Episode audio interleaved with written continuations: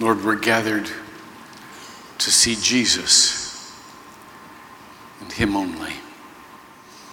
Help us to see you, Almighty God, in a single human, frail baby, so that we might be able to see you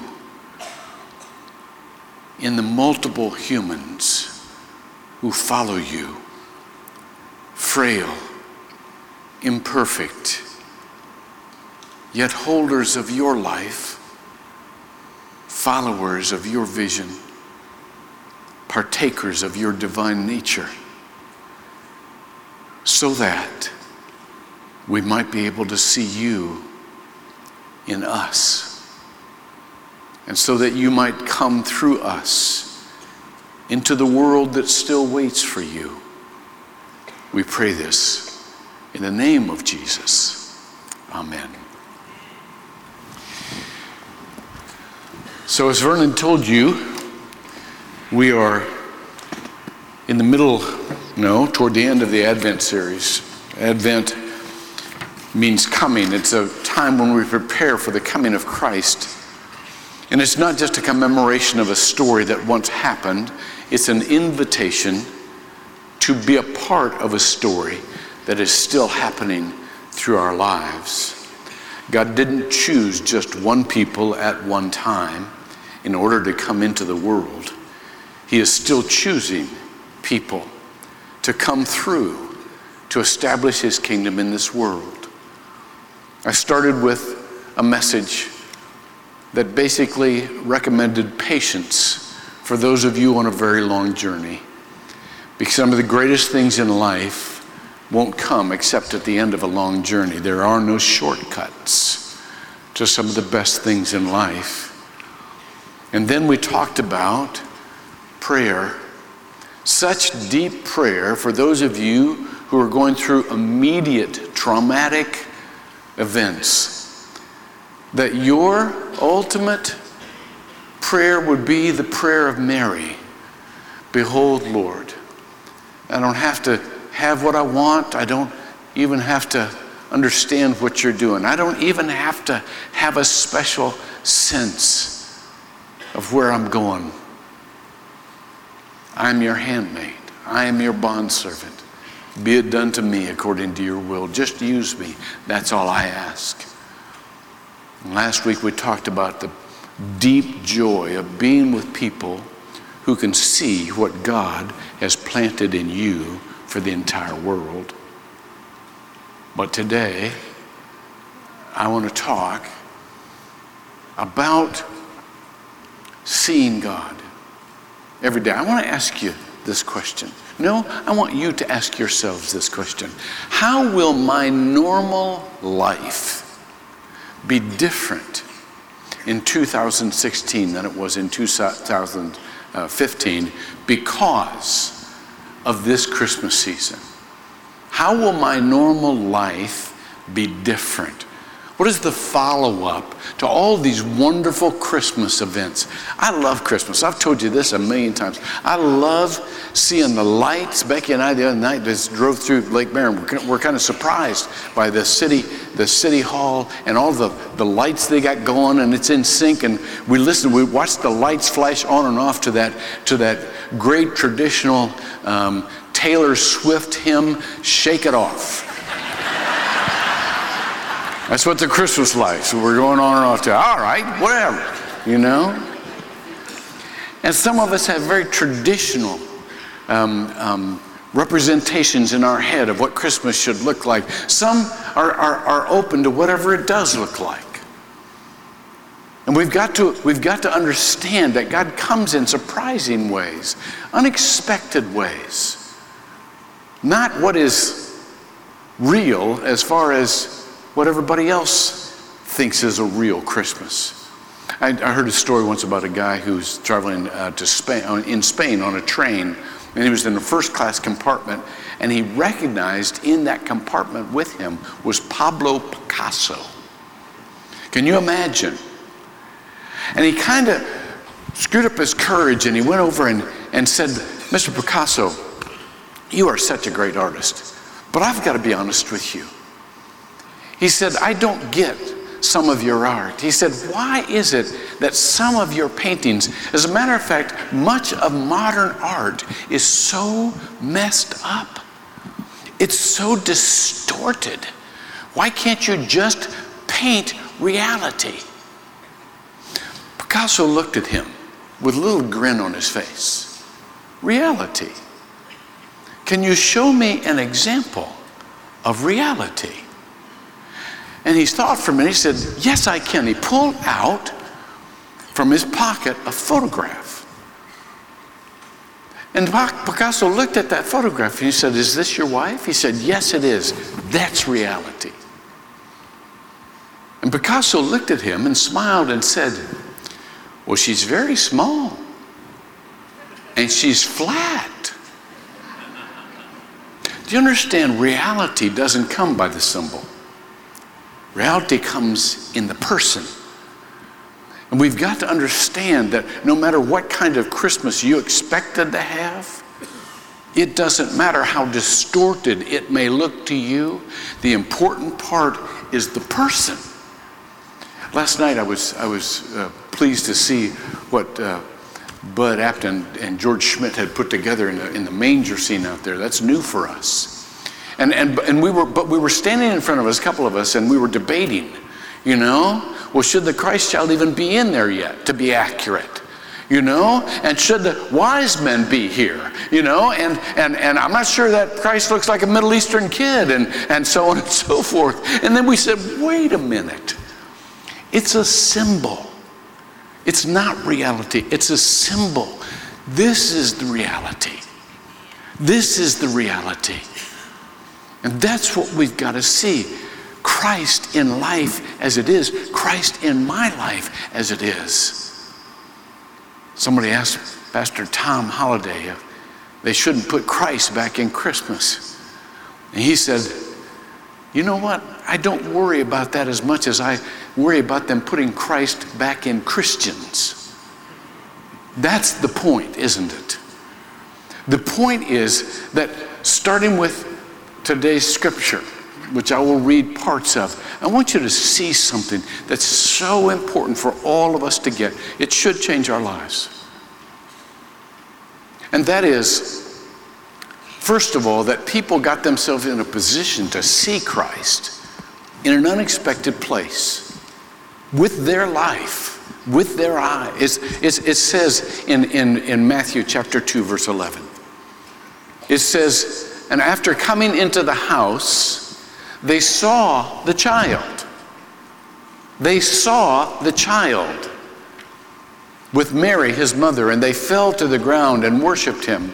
And then, opening their treasures, they presented to him gifts of gold. And remember this frankincense, and myrrh. Let me, let, me, let me go to the next one. Let me go to Luke chapter 2 verse 16 and 17. So they came in a hurry and found their way to Mary and Joseph and the baby as he lay in the manger. And when they had seen this, they made known the statement which had been told them about the Christ. Some of you listened to me at the beginning of last year when I said, God wants you to give you the best year you've ever lived. Because I think that's the kind of God He does. But remember what I added regardless of the circumstances. And so, so some of you have been reporting to me how your year has been. And the best year of your life did not come to you as some of you expected. One of you wrote me, Mia, thank you, Mia, wherever you are. And she wrote not only of her year, she wrote of the point in a much more articulate way than I could deliver to you. This is what she said The best year of my life, a relative died. I saw God. We lost our house. I saw God. A friend was diagnosed with cancer. I saw God. My car broke down. I saw God. The world didn't make sense. Thank goodness I saw God. I got a new job. I saw God. I volunteered. I saw God. I joined a Bible study. I saw God. I made relationships that will last an eternity. I saw God. I shared the love of God. They saw God. I am a part of a distributed church. I see God every day. Thank you for helping me see God in every situation.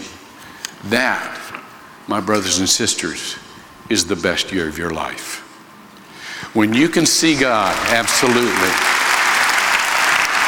When you can see God in every situation, no matter what it is, when you can take the trouble to get yourself into the position of seeing God in your life, no matter what the circumstances, that is the best year of your life. That's what the Magi did. That's what the shepherds did. And they saw something unexpected. Here was God, vulnerable, a baby that looked like any other baby, but yet they knew it was God. Do you understand the revolution that happens, the one that we celebrate during Christmas. The revolution was kind of outlined by a book in one of my favorite of one of my favorite preachers, J. Wallace Hamilton, used to be senior pastor of Pasadena Community Church. He went to be with the Lord in 1968, but I've read all of his books many times over, and he wrote a book entitled The Thunder of Bare Feet. I just love that title The Thunder of Bare Feet. And this is what he said in that book. When Christ came, the world turned upside down. Always before then, power was given from those who own to those who don't power was given from those who own to those who don't. He pointed out in the book Baal, remember the, the, the, the, the pagan god that everybody worshiped? They worshiped because he was the god of power. A name for Baal is owner. I own. And so they worshiped Baal because they wanted to own.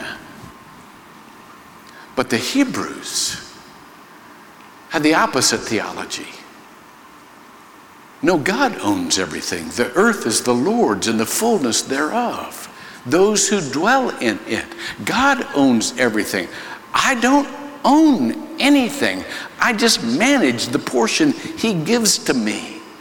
When we bring our gifts to God, we're just bringing his, some of His own back to Him for some specific works that we can't manage. But we don't own it. Yesterday, I, I, I go through my own um, um, Bible study every day. And yesterday I happened to be in, in Psalm 105. And I saw the pattern. I saw the pattern of the Old Testament. And the pattern of the Old Testament was leadership kind of by trickle down theory. You know? You give it to the leader and it'll eventually get to the people. And leaders are tremendously important. And so in Psalm 105, it names the leaders. Psalm 105, verse 9 says, The covenant he made with Abraham. Verse 17, sent a man before them, Joseph. Verse 26, he sent Moses.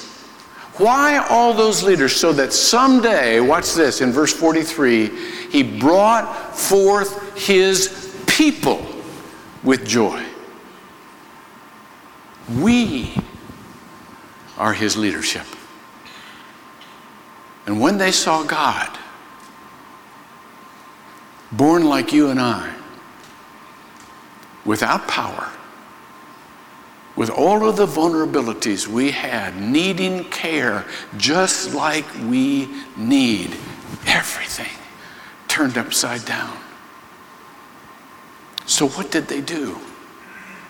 Because when you realize that, when you realize, no, you are the powerful, no matter how powerless you feel, you are the powerful, you are the one God is counting on.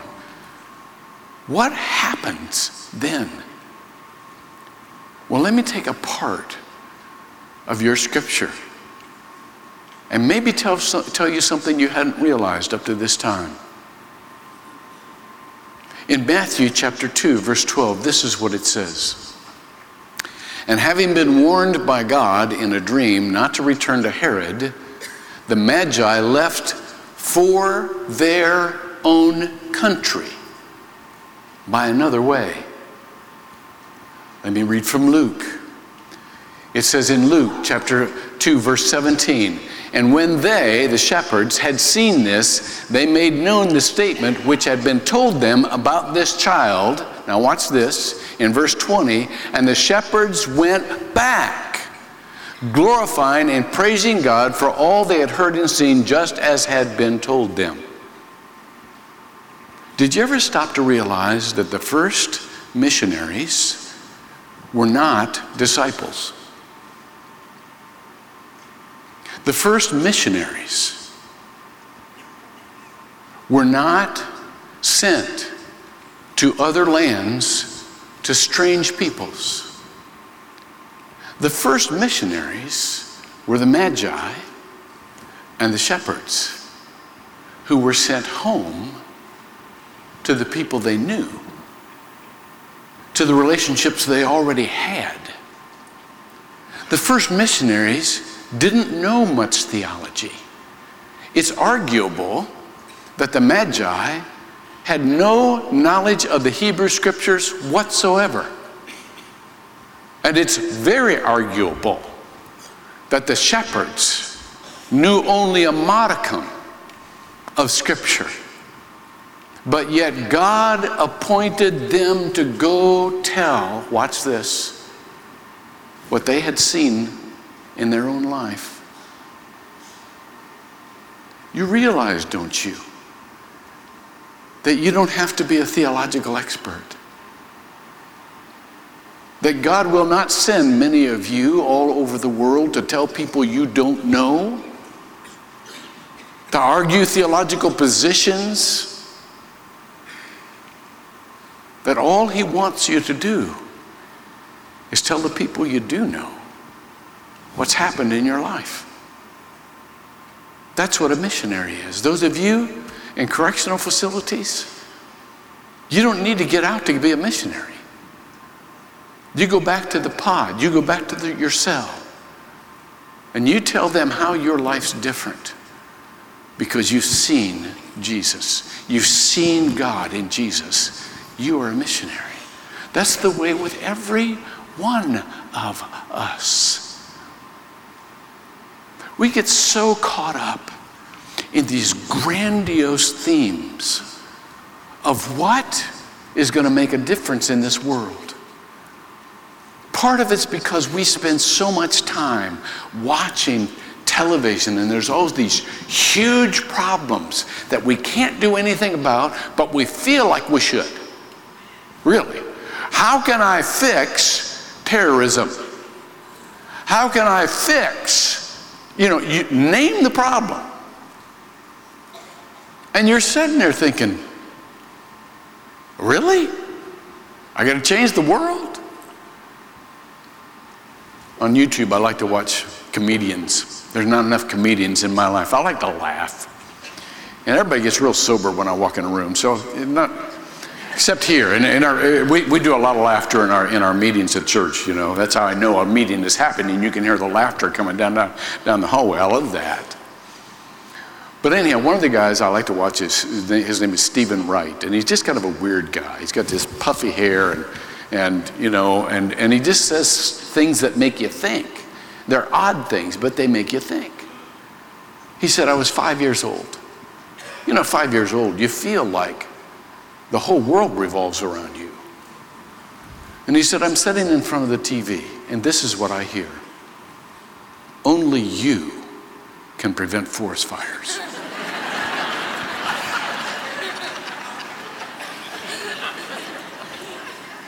He said, Every night I threw a bucket of water out my bedroom window. I didn't know. Why do we take that on? Why do we take that on?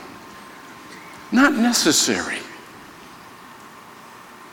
God simply wants us to follow up from what we do know, and we simply have to be willing from what we have seen. You remember that picture in Isaiah? When Isaiah sees the, the, the, the, the glory fill the temple and, and, and the image of God, which John 12 41 says is Jesus. The image of God is between the seraphim and the, and the, and the cherubim on the Ark of the Covenant. And he's so intimidating, he feels so unworthy. And he says, Oh, ruined man that I am. And this angel comes with a coal and puts it on his lips. And then he hears this. He hears this voice from the Lord God Isaiah 6 8. And then I heard the voice of the Lord saying, Whom shall I send? And who will go for us? And then I said, Here I am. Send me. Do you understand how unworthy he felt? Do you understand how unequipped he must have sensed that he was? but yet he was the one who was willing just to say what he had seen, what had happened in his life. That's all you need. And if you have the faith to see Jesus, then you have the charge to say something. Not in distant lands to strangers, but to the people around you about what your life has become because of it. The biggest realization we have to make in our lives is not to compare ourselves to anybody else's highlights, not even our own highlights. See, here's, here's the important thing about life it's lived every day. And most days we live are not highlights. They're very ordinary, they're very common, and they would not be recognized by anybody but God as important. I mean, when you watch ESPN, you watch the highlights, right? When you watch any review of anything in the news, they talk, talk about the highlights and they don't get the highlights, but they don't talk about normal life. We're conditioned. Even in the summary statements of the creeds that we have, they talk about the highlights of the life of Christ. He was born of the Virgin Mary, suffered under Pontius Pilate, was crucified, dead, and buried. The third day he rose from the dead. Wait, wait, wait, wait, wait, wait, wait. What? He was born of the Virgin Mary, suffered under Pontius Pilate. What happened in between? That's the story. That's the story. What happens in between? What happened with the comma? What happens in the dash on your tombstone? What about the in between? How will my normal life be different because of what I've seen no matter what your Christmas looks like, whether you think it's a distortion of how it ought to be, or it's pretty much what you dreamed, whether you think it's like everybody else's or it's just weird to you alone. What really matters is your own life and what God is doing there. And no matter how qualified or unqualified you feel, by the first, by the way, the, the first quarter to, to trimester of, of 2016, we're going to be, I'm going to be teaching on how to explain the faith that is in you. Not how to argue the Christian faith, although there will be some of that, but a, it'll be apologetics not like you're thinking apologetics. It's, it's just a rational explanation of the Christian faith. I want to equip you better than you are to be able to talk about what has happened in you, to give an account for the hope that is within you. I, I, want to do that. To, but none of us will feel fully equipped. None of us will feel worthy. Do you know? I heard a story about this kid who goes up to a department store Santa and he just starts reeling off this long list of gifts he wants. He said, Look, I want a bicycle, I want a sled, I want a cowboy suit, I want a chemistry set, I want trains, I want um, um, um, boxing gloves, I want a catcher's mitt, I want roller skates. Santa goes, Whoa, whoa, whoa, whoa, whoa. He said, That's a long list.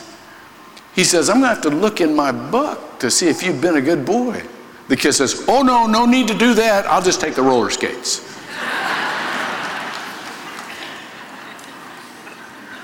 That's how we all feel. Not qualified to get all we want, not qualified to do all we should, but called. I've been reading a book, Seth Godin. Title of the book is Linchpin. It has the most interesting subtitle. And it's what attracted to me to it, although I do like Seth Godin, he's a good writer. This is the subtitle Are you indispensable? Are you indispensable? Now, what have I been telling you for months? You're indispensable. God made every one of you unique, with unique gifts, with unique relationships for a ministry that only you can do. You are custom designed for a plan that He made up beforehand, good works that He prepared beforehand that you should walk in them. You are unique. But what does that mean? Well, in the book, at least this is how I read the book. He says, the most duplicatable of companies are not built on a few highly skilled expert and performers because you can't duplicate that. The most duplicatable of country, uh, companies are built on the broadest sense of people who are just skilled enough to do what they do, but have the highest sense of personal calling. You can duplicate that. That, my friends, is the distributed church. So we will equip you, skill you just enough to do what you need to do. But I want everyone to feel the personal calling because that's exactly the close of the Christmas story. G.K. Chesterton once said, Jesus never tired of bad company. I would add, nor of underqualified missionaries and underwhelming examples. But we are exactly who he planned on using. So make 2016 way different, way better, way more effective. We'll help because we're all in this together. Would you stand for the closing prayer? I'm going to pray, and as always, for anyone listening who has never accepted Jesus Christ into their heart as their Lord and Savior, I'll say in this prayer a way that you can do that. And when I come to it, you simply need to repeat the words that I'm saying, just whisper them so that you can say them with your mouth and you're making the commitment. Because Christmas is a wonderful time to recognize oh, yeah, that was God. That is God. That will always be God. I want the gift of salvation that He offers. So pray with me. Lord, let us see you not just in spectacular religious events, but in ordinary, everyday life. Let us see you in places we didn't expect, in forms we weren't prepared for. Let us see you. And as we do, those of us who recognize you, call us to tell others in our normal life what we have had happen. Let us go back home, back to the relationships we have, to let people know what has been said about this child and what we've seen in our own life. And for those who may be listening, who have not made that commitment, who do not have your life living in them, Lord, let them pray this prayer with me. God, I know I have sinned, and my sin separates from me from you. And I don't want to be separate. Jesus, I know when you died on the cross, your sacrifice wiped away all the punishment and all the power of my sin. And you give me a salvation by grace, unmerited favor, if I will but accept it. I do accept it. Come into my heart and live there and come into my world through me. I pray in Jesus' name. Amen. If any of you said that prayer for the first time, by the way, those of you online have online ministers, those of you may, who may be in this room, fill out the uh, worship um, guide that you have, the personal information. If you want to be discipled, we'll get people right to you to lead you in the first steps of discipleship. Now, before we leave, let me make a couple of announcements. We are, as Pastor Vernon told you, we're still looking for cheerful Christmas Eve volunteers. Everybody's welcome. If you're grumpy, you're especially invited. But but we're looking for cheerful volunteers. And so if you'd like to do that, stop in the hub to sign up, and, and or you can sign up online if you're going to be here uh, um, at Longwood on Christmas Eve. Remember, you can meet Kristen uh, um, uh, out in front of the hub. Um, you can take home some of his music. He's just a wonderful brother. You will enjoy talking with him. Uh, at Longwood, we have a prayer team up front. Uh, and so you are welcome to come up if you if you had if you came in with any burdens uh, or you'd like to know more about the salvation prayer I just prayed um, then, then come ahead and they'd love to, to pray with you. Those of you online have online ministers, uh, Nathan Clark and Bill Gary. But let's go. I'm going to see you in a few days, hopefully. See you in a few days. Come on back. It's going to be great. You're going to love it. But, but let's go. In the name of God the Father, and of God the Son, and of God the Holy Spirit, let's begin to talk about how our lives are different because of Jesus. Amen.